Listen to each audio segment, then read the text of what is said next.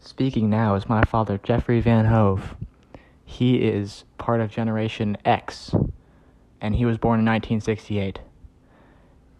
How does your generational identity affect your political socialization?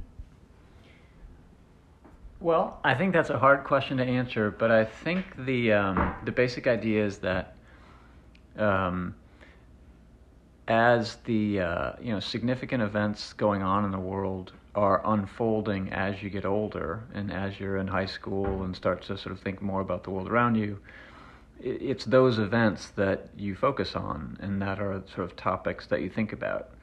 And so for me, um, I was sort of coming of age. I was around your age and a little older during the um, run up, the, the increase in the Cold War activity of the Reagan years, um, the Contra uh, scandals in Central America, and ultimately the collapse of the um, communism in the Soviet Union, and so and and the Tiananmen protests in China.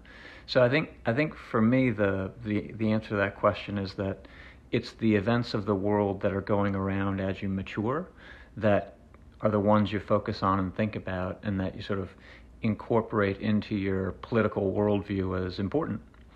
Um, and and and then as you get older, you sort of have that bedrock of what you've thought about and decided and identified with uh, as you're getting older. So um, I think I think that's my my perspective is that coming of age at a time when the Cold War and the Soviet Union were sort of the big news, and the foreign policy associated with fighting that Cold War and sort of what that caused our country to do and not do um, led to who, how we think about political issues.